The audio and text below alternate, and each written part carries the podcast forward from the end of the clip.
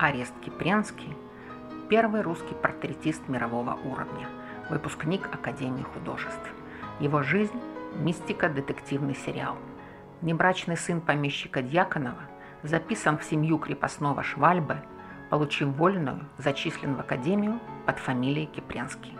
Художник много путешествует по Европе, посещает Францию, Германию, Швейцарию и остается жить в Риме. В Италии его считают русским Ван Дейком, сравнивают с Рембрандтом и Рубенсом, а галерея Уфицы мечтает получить его работы. Однажды его римскую натурщицу и любовницу обнаружили мертвой мастерской. Преступление так и осталось нераскрытым. В доме Габринского осталась шестилетняя девочка Анна Мария Фалькуччи. Неизвестно, была ли она дочерью покойной или же воспитанницы Кипренского. Художник уехал в Россию. По заказу Дельвига он пишет портрет Пушкина. На создание портрета поэт ответил посвящением Кипренскому, любимец моды легкокрылой.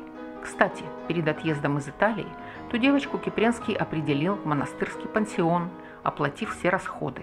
По слухам, он питал к ней вовсе не отеческие чувства.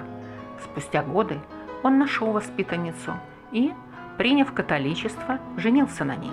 Художнику было 54, а бывшей малышке 25. Через три месяца Арест Кипренский скончался от воспаления легких. Его картины рассеяны по всей Европе. А в Третьяковке можно увидеть ту малышку на знаменитом портрете «Девочка в маковом венке». На минуточку.